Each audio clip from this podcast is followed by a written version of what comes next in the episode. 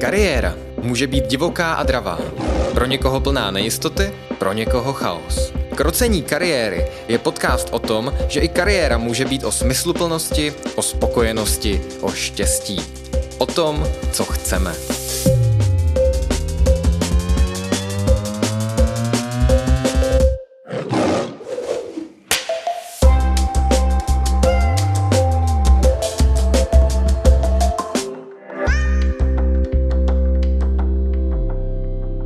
Jmenuji se Roslav Síkora a dnešní díl bude o životopisu. Se mnou ve studiu je Matěj Sapík, kariérní konzultant, psycholog, už po promocích a můj eh, kolega na kariérním centru. Ahoj Matěj. Ahoj Jardo. Eh, na úvod takový, takový triky dotaz. Kdy jsi naposledy aktualizoval svůj životopis? No, životopis, já jsem říct poměrně nedávno, ale ono už taky ten čas trošku letí, tak je to třeba rok a půl zpátky ale naposledy jsem si konečně víc aktualizoval LinkedIn po dlouhé době, takže konečně se můžu považovat za někoho, kdo není úplně tak, že káže vodu a pije víno. Co ty, Jardo? Haha. No, ve- velice dávno. Já taky vlastně působím teď hlavně na LinkedInu a aktualizuji si ho m, mm, tak nějak průběžně, protože to vnímám jako good practice a, pro udržování si nějakého přehledu o tom, a, co, co, se, co se mi děje v životě, zejména v tom kariérním, ale na životopis jsem nesáhl už velice, velice a, dlouho. Protože je tak kvalitě zpracovaný? Protože je tak kvalitně zpracovaný, že do něj bojím zasáhnout. je, je, je, mi líto, je mi líto si rozhodit strukturu. Každopádně možná tímhle krásně můžeme přejít té první klíčové otázce nebo oblasti, k čemu je vlastně životopis dobrý, když jsme si ho tak nedávno a tak proaktivně aktualizovali. No, přijde mi tam dobré si říct, jaký je hlavní v prvé řadě smysl toho životopisu pro mě jako pro uchazeče o práci. A to je, abych byl pozvaný na pohovor. To je hlavní cíl a k tomu se vlastně ještě, myslím, asi několikrát vrátíme. Jinak to se tak nabízí jako smysl toho životopisu, k čemu je vůbec dobrý, tak jednak je to vlastně taková moje vizitka, takže vlastně jsme někde u toho marketingu. Jo, tady prostě vidíte v rámci životopisu, případně motivačního dopisu, tak tady vidíte něco, co mě, co mě reprezentuje, co jsem si dal záležet, třeba před rokem, ale dal jsem si záležet, aby mě nějak dobře reprezentovalo, aby zhrnovalo ty klíčové body, které tam mám a kolik kterým byste mě měli chtít, minimálně teda pozvat na pohovor. Ono to asi bude hodně podobné tomu, co jsme říkali u motivačního dopisu. My jsme natočili první díl životopisu, ale potom jsme ho zrušili a teď ho nahráváme znovu, protože máme kvalitnější zvuk a jiné číslování dílů, takže, takže to bude trošku přehozené. Každopádně je to vlastně dost podobné jako u toho motivačního dopisu. Ten cíl je zaujmout toho potenciálního zaměstnavatele, cíl je se nějak, nějak prodat, nějaký ten osobní marketing, osobní brand. Ta první věc, kterou zaměstnavatel vidí, je obvykle aspoň v České republice životopis. Přesně tak. Dále je tam dobré myslet na to, že to je teda součást nějakého toho mého portfolia i s tím případným motivákem, ale teda hlavně s LinkedInem, tak je to i pro mě takové zhrnutí, co vlastně mám za sebou. Teďka v nějakých studentských nebo čerstvých absolventských letech, tak se to ještě poměrně rychle, uh, jednoduše dává dohromady. To, v jaké roky jsem pracoval, kde jsem pracoval, i jaké měsíce jsem pracoval. Ale vlastně bude to jenom složitější a složitější si na to všechno vzpomenout. Takže je fajn mít někde na papíře nebo elektronicky pohromadě všech, to všechno, kde jsem pracoval a co jsem dělal. Že to je jedna z těch možností, jak to vlastně mít dohromady.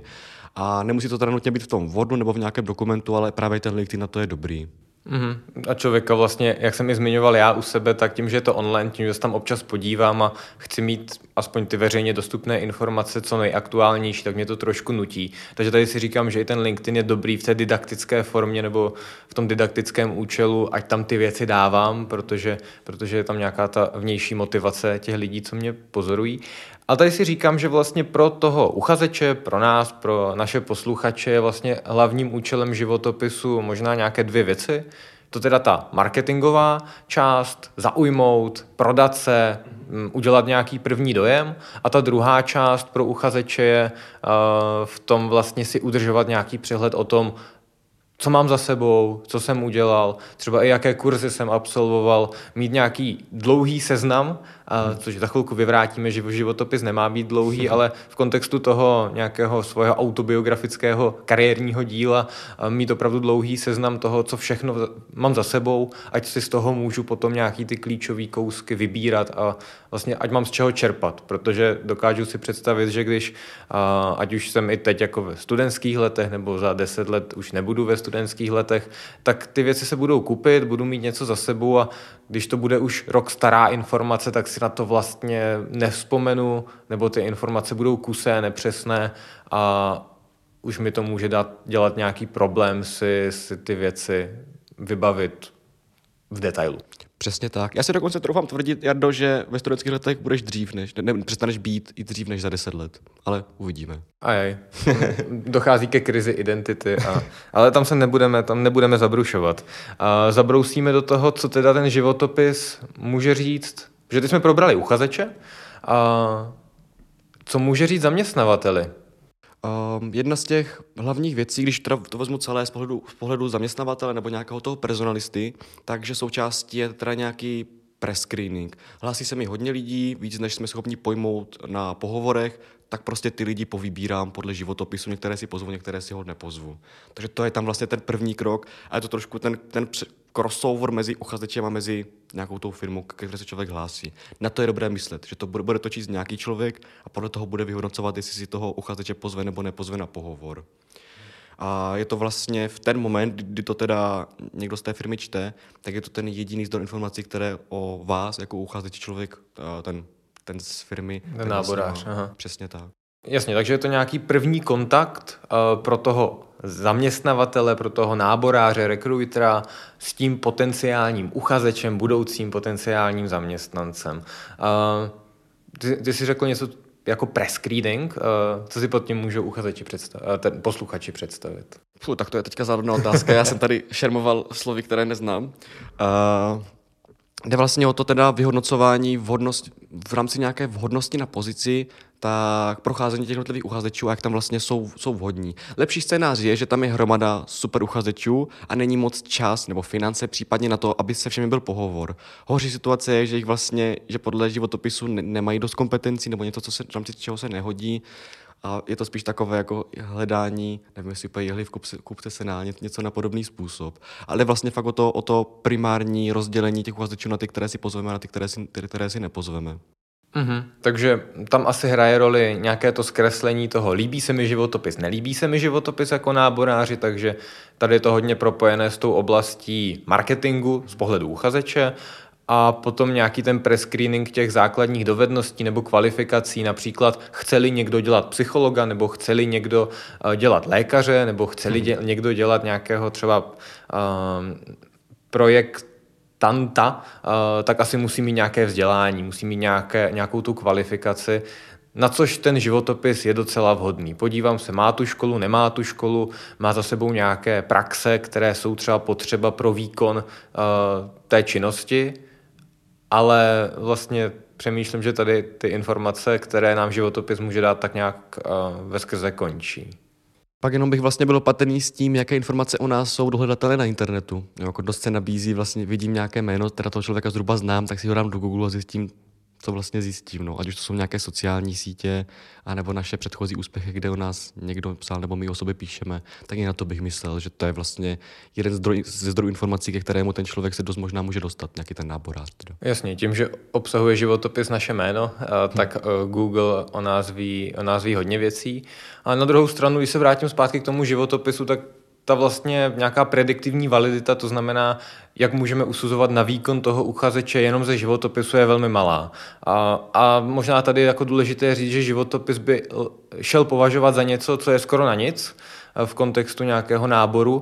Udržuje nám to nějaký přehled, dává nám to nějaký prvokontakt s tím uchazečem, ale vlastně tím, že každý životopis vypadá jinak, že my máme každý jako náboráři, jako lidi trošku jiný vkus, styl, máme rádi jiné věci, tak se nám může líbit uchazeč nebo jeho životopis alespoň jenom na základě nějakého prvního dojmu, což vede k řadě zkreslení. A tady bych možná jako zmínil tu důležitou věc, že životopis je užitečný nástroj pro ten prescreening v případě, zejména, že třeba vyšší nezaměstnanost, potažmo máme obecně třeba ve firmě hodně uchazečů, takže na pozice nám hlásí 10, 30, 50, 200 lidí a my prostě potřebujeme vybrat a máme kapacitu na to udělat výběrové řízení třeba pro 20 z nich maximálně. Potom to dává smysl, ale pokud máme situaci jako dneska, moc lidi se nehlásí, nebo ještě stále dneska, aspoň v době, kdy nahráváme, což je, což je v březnu 2023, tak pokud těch uchazečů vlastně není tolik, tak je životopis něco, co je vypustitelné a spíš bychom se mohli podívat na nějaké jiné formy,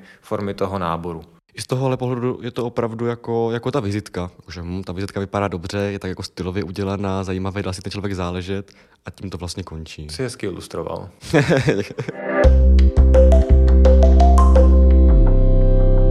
Řekl bych, že se můžeme klidně posunout dál, protože teď jsme trošku pohejtili životopis v tom, k čemu vlastně je, ale já bych pořád zdůraznil to, že je to ta dobrá vizitka, je to něco, co nám může být užitečné, ať už k tomu se prodat. A z pohledu uchazečů, ale zároveň je to něco, co může být užitečné i pro nás, jako nějaká, nějaký přehled, nějaké portfolio těch, eh, těch našich úspěchů nebo, nebo zkušeností. Eh, na co si dá teda pozor při tvorbě životopisu? Jo, super, že, že, že se ptáš takhle. Vlastně, než přejdeme k tomu samotnému obsahu, tak na co vlastně okolo toho životopisu myslet. A jde o to, jak to na toho člověka, kdo to bude číst, bude působit. To je samozřejmě hrozně individuální. To je třeba si říct ještě obecně k tomu životopisu, že vždycky to ve finále bude číst jenom nějaký člověk, který má nějakou představu, jak by ten kandidát měl vypadat a tím pádem, jak by měl vypadat jeho životopis, ale je to kvůli tomu hodně subjektivní.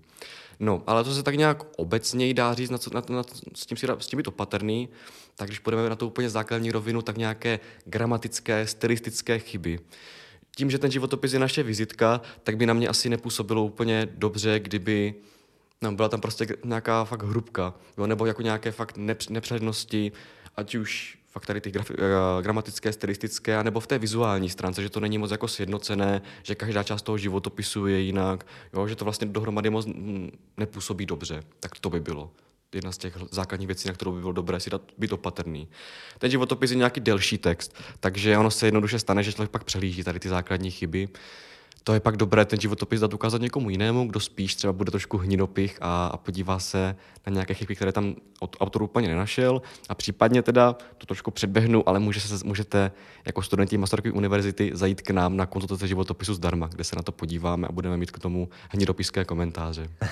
jo, ale já bych možná teda zdůraznil to, dávat ten životopis někomu jinému k nahlédnutí, vlastně nebát se toho. Je to něco, co ukazujeme jiným lidem a vlastně děláme to, jeden z těch účelů je ukazovat to druhým lidem, lidem, aby ti lidi to nějak hodnotili, aby z toho měli nějaký dojem zejména. A tím pádem vlastně testovat to v tom terénu, ať už na našich známých, partnerech, partnerkách, rodičích, kamarádech, eh, je jeden z nejefektivnějších způsobů, jak zjistit, jak ten životopis působí a třeba se i vyvarovat nějakým gramatickým chybám, což jsou paradoxně, řekl bych, ty věci, které o nás můžou něco prozradit, něco o tom, jak jsme svědomití, jak si dáváme záležet na tom, uh, jak ty věci jak ty věci vlastně děláme, jaký je ten náš výstup. Tady si říkám, že může být taková vtipná věc, že kdo si dal strašně moc práce a věnoval tomu hrozně moc času té přípravě životopisu, tak vlastně si můžeme říct, jak to, že má tolik času. On tak málo pracuje, takovýho zaměstnance nechci, když se zabývá takovýma kravinama. No s tou svědomitostí, jak jsi vlastně zmínil, tak to je taky vlastně ta ukázka toho, takže jako nábora si říkám, no personalista si říkám, že hm, tak tady teďka mám tady tu vizitku toho člověka, ten jeho životopis a stejně tam má hromadu chyb, hm, to asi nebude, to asi moc nebude dobré. A tohle vlastně podporují i ty výzkumy, že když, když se tam objevují pravidelně, když tam větší množství takových chyb, takže to vlastně výrazně sráží ten dojem životopisu a dokonce to i převáží nějaké ty jiné silné stránky toho, jakože ty zkušenosti nebo tak, že opravdu, opravdu s tím opatrně. Uh, tam ještě, jak jsi zmiňoval, kde si to všechno, všechno můžeme nechat, nechat, uh, nechat dát zpětnou vazbu, tak náborář na tu zpětnou vazbu nedá většinou, neřekne jako v životopise, no, já bych vás vzal, ale tady to máte trošku divné, ale ti naši lidé v našem okolí na tu zpětnou vazbu dají a čím jsou upřímnější tady v tomhle, tak tím lepší a tím spíš by to chtělo vyzkoušet. Je to takové trošku možná trapné, vlastně to tak, podívejte se na můj životopis, řekněte mi, jak na vás působí, ale přesto to je cená zpětná vazba. Ať už nějaké ty chyby, nebo že hm, je tam na mě moc textu, je to moc zahuštěné, nebo vypadá to trošku zvláštně, to jsou všechno cené věci k tomu, podně, celé podněty k tomu, jak ten životopis upravit. Mm-hmm. Uh, další taková věc, která, na kterou dát pozor, je pořadí informací. Uh, v dnešní době je ten trend um, seřazovat ty informace od nejaktuálnější po nejstarší, uh, tím pádem prostě to tam poslední zkušenost nebo ta nejaktuálnější škola, což může být vysoká škola, střední škola, tak jsou zkrátka nahoře v tom životopisu, zatímco ty starší jsou, jsou dole. Už se s tím nesetkáváme možná tak často jako ještě před rokem nebo dvěma, ale uh, stále se to děje, takže... Já na to vždycky zapomenu to říct, ale protože už to bude jako takovou samozřejmost, to pořadí informací je hrozně důležité. Když by to bylo teda v opačném pořadí od toho nejstaršího po to nejaktuálnější, je to horší, ale aspoň to je v nějaké logické návaznosti. Nejhorší by bylo, kdyby to bylo fakt náhodně rozházené, to se v tom strašně špatně orientuje. No, mě by to jako čtenáře vyloženě naštvalo. Mm-hmm. Uh, a tady zase jako nemůžeme asi říct, to, že máte ty zkušenosti poskládané jinak, znamená, že budete špatný pracovník, to, to, to je nesmysl. Na druhou stranu opět jako mluvíme hlavně o tom, jak to na toho čtenáře působí. A pokud on si přečte, že ta první zkušenost, kterou uvádíte, je z roku 2016 a ta nejaktuálnější z roku 2023 je někde dole schovaná, nedej bože, ještě třeba na čtvrtý stránce a životopis by měl mít ideálně třeba jednu nebo maximálně dvě stránky, je to zkrátka velká vizitka, vizitky taky nedáváte po třech stranách, takže takže na to je dobré myslet z hlediska nějakého toho user-friendly designu pro toho čtenáře. No. Znovu platí, že to, bude, že to bude číst člověk, který má tu pozornost tak nějak omezenou a tady takové věci, že to, že to jako není v moc jednotném formátu, že to není v nějaké logické návaznosti, tak tu pozornost bere a vytváří to takovou tu nechoť k tomu čtení, což čemu bychom se chtěli vyhnout. Bylo by lepší, kdyby ten životopis byl aspoň trošku zábavný ke čtení. Uh, takový uh, buzzword uh, dnešního dílu, ještě jsme ho nepoužili, ale je slovo relevance. Protože když už člověk se pustí do psaní životopisu nebo zejména do posílání životopisu, tak pokud si píšeme životopis, je to pro nás nějaký přehled, tak tam dáváme většinou úplně všechno, ale pokud životopis posíláme na nějakou pozici, která nás zaujala nebo kterou potřebujeme, kterou chceme, tak bychom tam měli zahrnout jenom ty informace, které jsou relevantní, což nám umožní ten životopis zkrátit na jednu stránku a nedávat tam vlastně informace, které nejsou smysluplné pro tu danou pozici. To znamená, že změnit popisky, změnit ty vybrané pracovní pozice nebo pracovní zkušenosti nebo kurzy, které tam zmiňuju, protože když se budu hlásit na nějakou IT pozici, tak tam úplně nepotřebuju kurz krizové intervence. I když ten se může hodit všude, ale, ale ta relevance je tam jako velmi, velmi klíčové slovo. Ptát se sám sebe, je tahle informace relevantní? Dává tam smysl, když se hlásím tady nebo tady? To přesně, je to přesně jak říkáš, vlastně už se mi těžko hledá něco, něco čím to doplnit. Často se, mi, často se mi na konzultacích nebo obecně při stýkání s životopisy stává, že uh, tam ti další uchazeči potenciální o práci, tak tam mají ten dát vlastně úplně všechno. A dává to smysl, že? Napíšu tam všechno a tím spíš tam nade něco, co toho člověka, co to bude číst zaujme, díky čemu si mě pozve na ten pohovor nebo mě přijme ale zase, jak, jak jsme si říkali, tak čtou to prostě lidi a paradoxně teda čím toho textu bude víc, tak tím méně pozornosti třeba ten, ten, ten čtenář, ten náborář tomu bude věnovat. A proč je to třeba jenom nějak náhodně, když by to bylo, nedej bože, na ty tři stránky, ale klidně ty dvě stránky.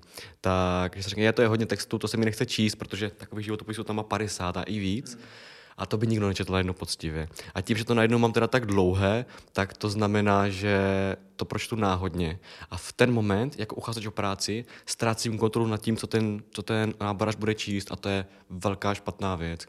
Eh, je to velký špatný, když mm-hmm. nemám ani trošku tu kontrolu. Já bych řekl, že tu kontrolu nikdy nemáme a na druhou stranu aspoň ji můžeme trošku podpořit. A říkám si, že těch životopisů dneska nemusí být 20, nemusí jich být 30, 50, 100, aby to toho náboráře odradilo. Protože když mám vedle sebe 10 eh, životopisů nebo i 5 a jeden je zahuštěný, je tam toho textu mraky a, a vlastně se mi už na první pohled nelíbí, protože si říkám, to bude kognitivně náročné, budou mě z toho bolet oči, bude mě z toho bolet hlava, tak se radši podívám na ten životopis vedle, který na mě působí hezky, který na mě působí nějakým způsobem vzdušně a řeknu si, jo, tady vidím ty důležité věci na první pohled a k tomu prvnímu se jako sice vrátím, ale třeba až potom a ještě na mě působí špatně.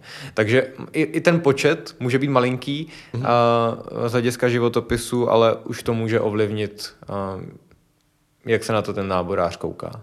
Já takhle v rámci, v rámci šíření pravd o životopisech, tak vždycky říkám jako příklad, že, máte, že ať si člověk představí, vy jako posluchači si můžete představit, že před sebou máte dva životopisy, jeden z nějakého důvodu je jenom na deset vět a druhý tak je plný od zhora dolů.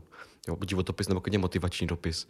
Tak co byste vlastně četli víc pozorně a do čeho by se vám víc chtělo? A teď si představte, že životopisu na té hromadce je 50, tak do které hromádky by se vám chtělo spíš? A myslím si, že pro naprosto většinu lidí to budou ty krátké o pár větách nebo o pár, o pár částech.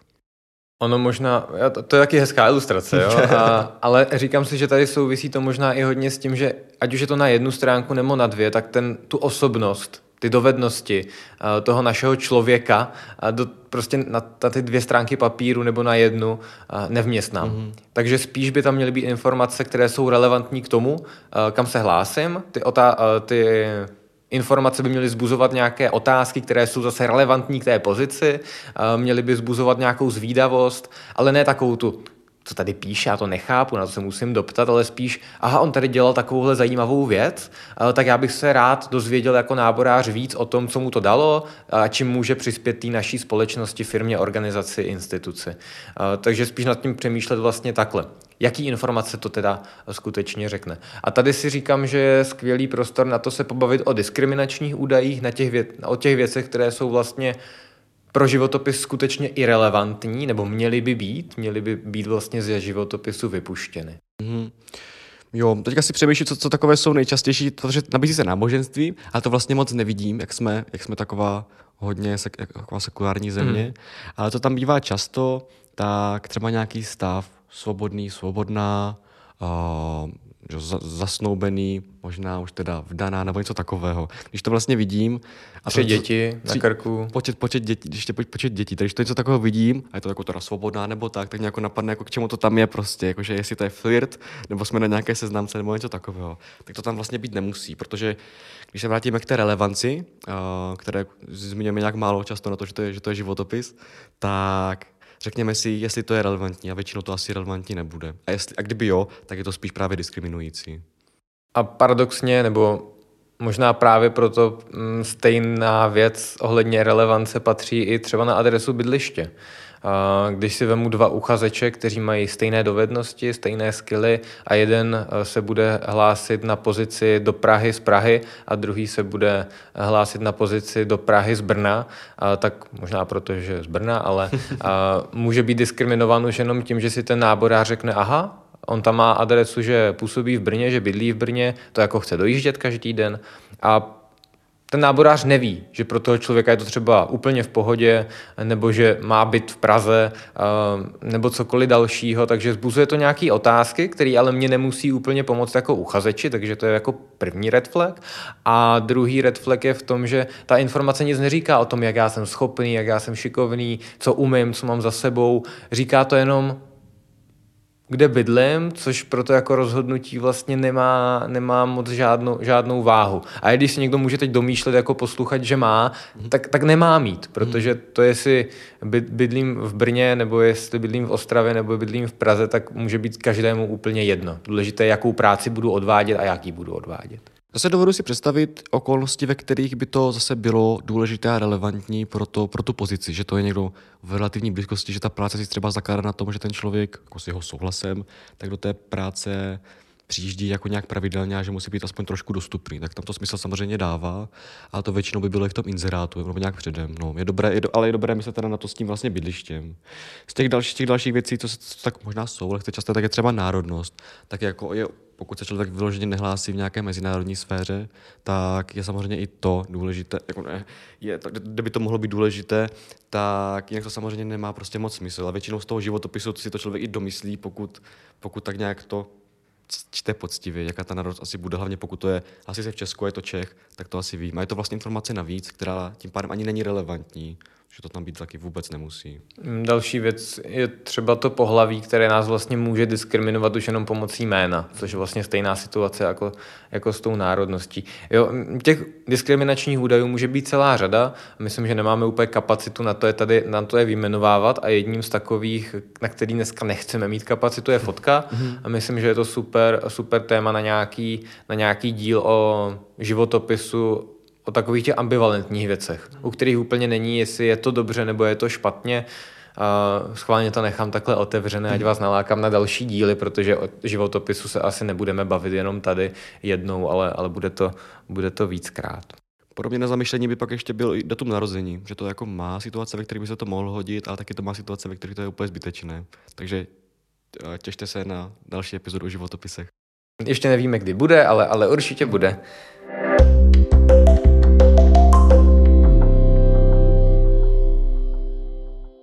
Co se týče uh, další části uh, tohoto dílu, tak my jsme oba konzultanti, kariérní poradci a konzultujeme i ty životopisy. Uh, jak vnímáš roli konzultanta životopisu? Proč vlastně jít za konzultantem a nepobavit se se svojí mamkou, babičkou, přítelkyní? No to je dobrá otázka. Vlastně moc nevím. Vždycky je dobrý čas si udělat, uh, vždycky je dobré si udělat čas tak na rodinné příslušníky. Ale v rámci, v rámci životopisu, tak ty, to konzultování mi přijde uh, jako takové nabízení možností. Říkali jsme si vlastně to, že se tady vůbec na to někdo, někdo jiný podívá. Tady ještě přijde nahodno to, že ten někdo, kdo s těmi životopisy se dostává do kontaktu a tak nějak některé třeba trendy nebo tak, tak tuší. A, ale hlavně fakt opravdu ty možnosti. Že mnohdy, když tak něco jako nabídnu, že by to tam třeba mohlo být, tak ten člověk je nadšený vůbec z toho, že, že že ho to, že ho to ani nenapadlo, vlastně, že ani nevěděl, že taková možnost je.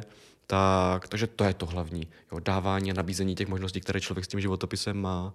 Co tak přijde to, Jardo? Mm, já vlastně souhlasím uh, s tím, že um, řada lidí se potkala s nějakým životopisem na střední v rámci třeba přípravy do základu společenských věd nebo nevím do jakého jiného předmětu a ten trh práce se poměrně proměňuje. Proměňuje se, jak vypadají ty trendy, jak má vypadat ten správný životopis. Daleko víc se používají šablony, byť my na to máme tady asi docela, docela skeptický názor, protože životopis má být skutečně vaším marketingovým nástrojem, tím, čím přesvědčujete toho náboráře o tom, aby ho to zaujalo, byť tady je to taková manipulace s tím zkreslením na straně náboráře, tak vlastně využít toho, že je to opravdu váš výtvor a i tu šablonu si nějak člověk jako upraví, což tam vlastně říkáme, což říkáme na těch těch. Takže, takže pomoci s mapováním těch trendů, s přinášením nějakých aktuálních informací, uh, protože životopis, když se ho člověk začne dělat před pěti lety, tak může projít řadou, uh, řadou proměn. Dneska je to třeba docela populární medailonek, který vlastně mm. zastupuje motivační, motivační dopis na, na řadě na řadě výběrových řízení, protože jak jsme se bavili, tak motivační dopis a životopis oba tyto dokumenty mají tu prediktivní validitu poměrně pochybnou a, a nejsou moc relevantní potom k té pozici, takže, a, takže se můžeme bavit o tom vlastně smrsknout tyhle dva dokumenty do jednoho. Zmiňoval jsi do prediktivní validitu a říkám si, co to vlastně znamená.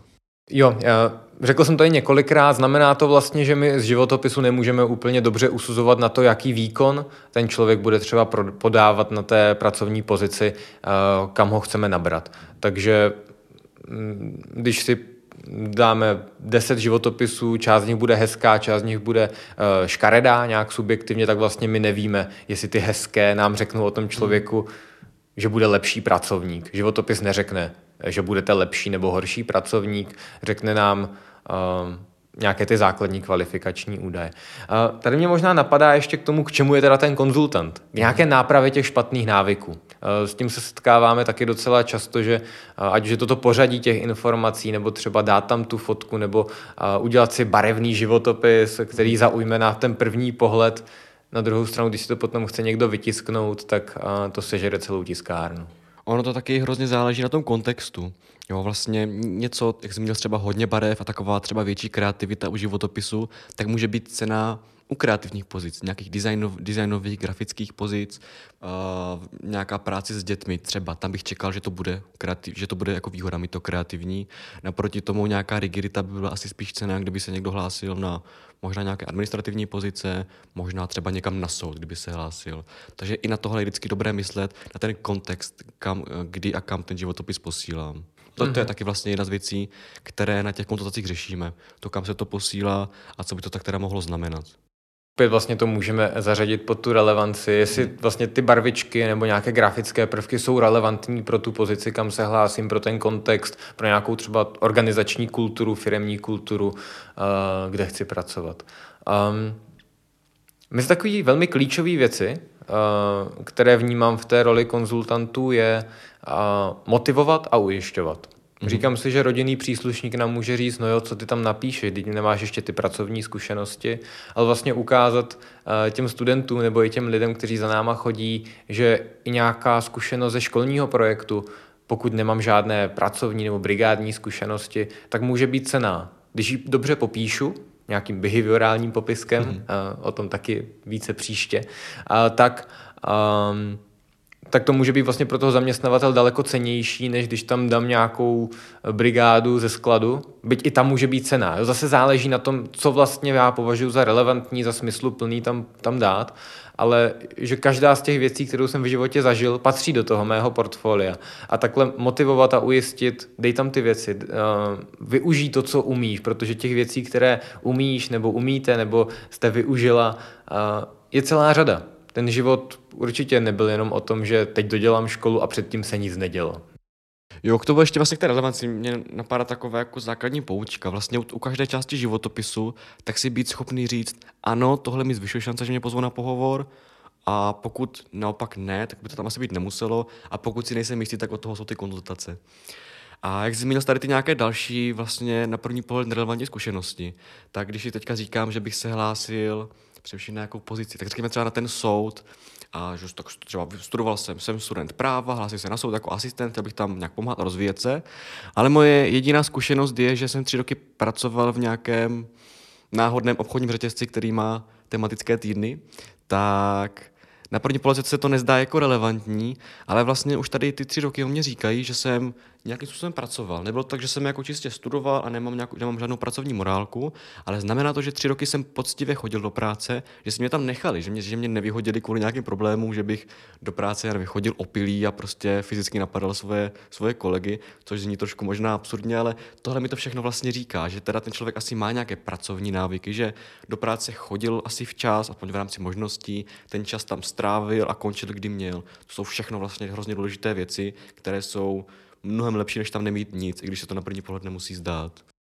Mi přijde hrozně důležité, co jsi teď řekl. Uh, že vlastně můžeme z těch věcí nepřímo usuzovat i jako ti zaměstnavatele na nějaké, na nějaké informace, které pro nás jsou relevantní. Mm. Takže ono to vlastně moc neřekne o tom člověku, jaký byl pracovník, ale minimálně to, že tam vydržel, nám může něco prozradit a pokud je dobře udělaný ten vstupní výběrový pohovor, třeba v nějaké behaviorální formě, tak zase jsem řekl slovo, které nebudu úplně rozpitvávat, protože o tom se budeme určitě ještě bavit v našem podcastu, ale vlastně ptát se na ty minulé zkušenosti. Ve, ve finále tohle je behaviorální pohovor a, a pokud já dám jako uchazeč nějaký podklad, na co se ptát, tak se o tom můžeme krásně pobavit a najednou ty informace můžou dávat velký smysl pro, pro moje další působení třeba na té pozici. Takže to se, to se mi určitě moc líbí. Tady trochu naťukáváme podle mě ještě jednu z dobrých věcí těch konzultací a to je vlastně nějaké to ujištění, že takhle to vlastně, byť jako ne, ne, nemáme tam nějaké kladívko,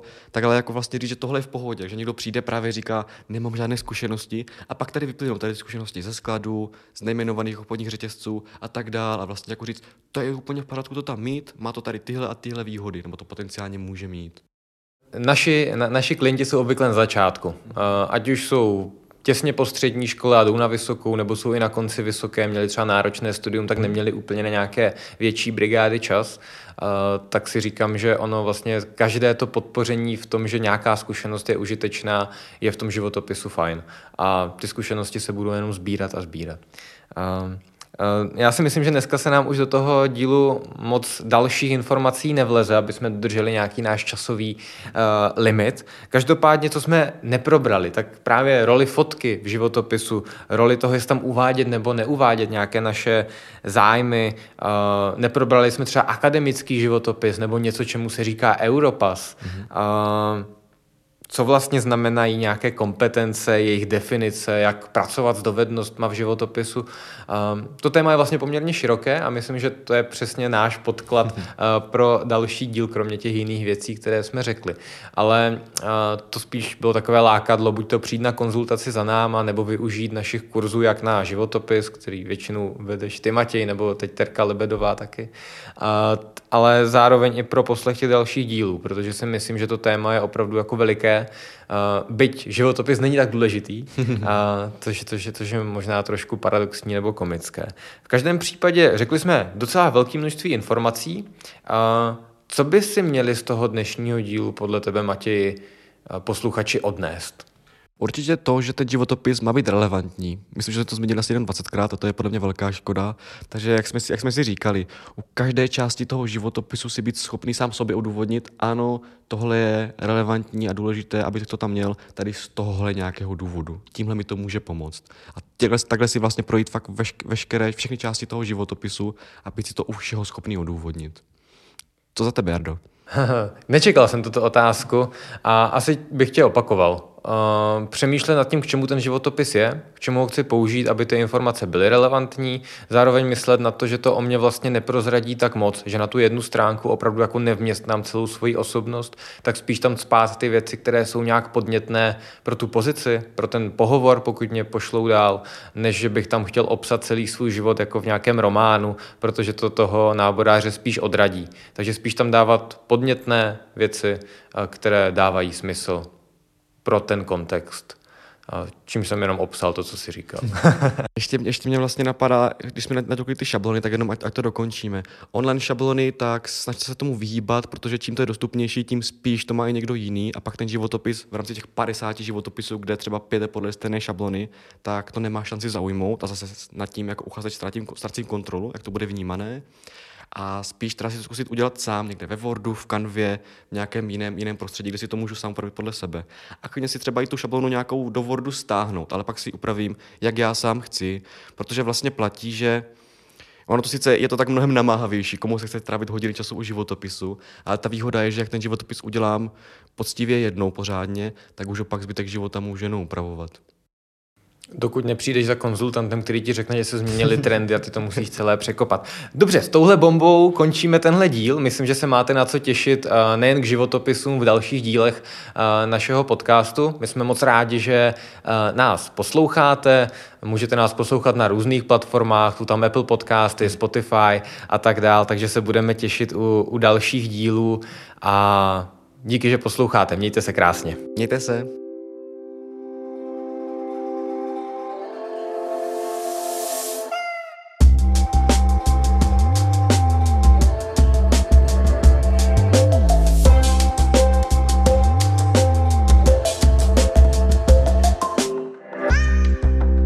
Nedávno, uh, a v kontextu možná těch životopisů, který jsou trošku bizárem, je to taky fajn, um, bavil o jedné takové konspirační teorii, že pyramidy vlastně nebyly postaveny egyptiany, ale že tam přiletěli mimozemšťani a ti mimozemšťani vlastně vyrobili ty pyramidy a ty pyramidy slouží jako nějaký komunikační nástroj s jinými dimenzemi nebo s jinými vesmíry. A přemýšlel jsem jako z pohledu kariérního poradce a psychologa, jestli takové ty pyramidové schémata jsou taky výmyslem mimozemšťanů, anebo jestli jsou uh, výtvorem lidí. Co si myslíš? No to si teďka dostal. Já jsem myslel totiž, že zní mi to překvapivě jako příběh Zvězdné brány. Já si myslel, že pyramidy jsou na přistávání hataku, ale no, dává, jako dává to asi smysl prostě, jako nedivil bych se, kdyby, kdyby vstalo, že to je taky nějaký ještěrčí, ještěrčí příběh. No, nevím nechám, nevím teď, jak kam to zakomponovat v rámci, v rámci tady toho dílu. Uh, hned na začátek. Jaké typy a zajímavostí životopisu je možné říct? No, tak třeba znáte pyramidy. tak uvidíme, kam to skončí. A kde jsi to slyšel? Tohle jsem si vymyslel. A jo, a že to, že to jako někdo třeba říkal, že si to tak trošku myslí. Ne, někdo vymyslel to, že ty pyramidy nejsou vyrobený lidma, ale těma mimozemšťanama. Já jsem si řekl, že pyramidový schéma tam mají v názvu ty pyramidy a tím pádem zákonitě, logicky a naprosto nevyvratitelně nemůžou být výtvorem lidí. Musím říct, že když to, když to začal říkat, tak jsem, tak jsem si přemýšlel, kam se to bude vydávat a tohle mě nenapadlo. Skvělý téma, to je teaser na to, že budeme připravovat něco, co se bude jmenovat kariérní bizáry. teaser na naši pyramidovou epizodu.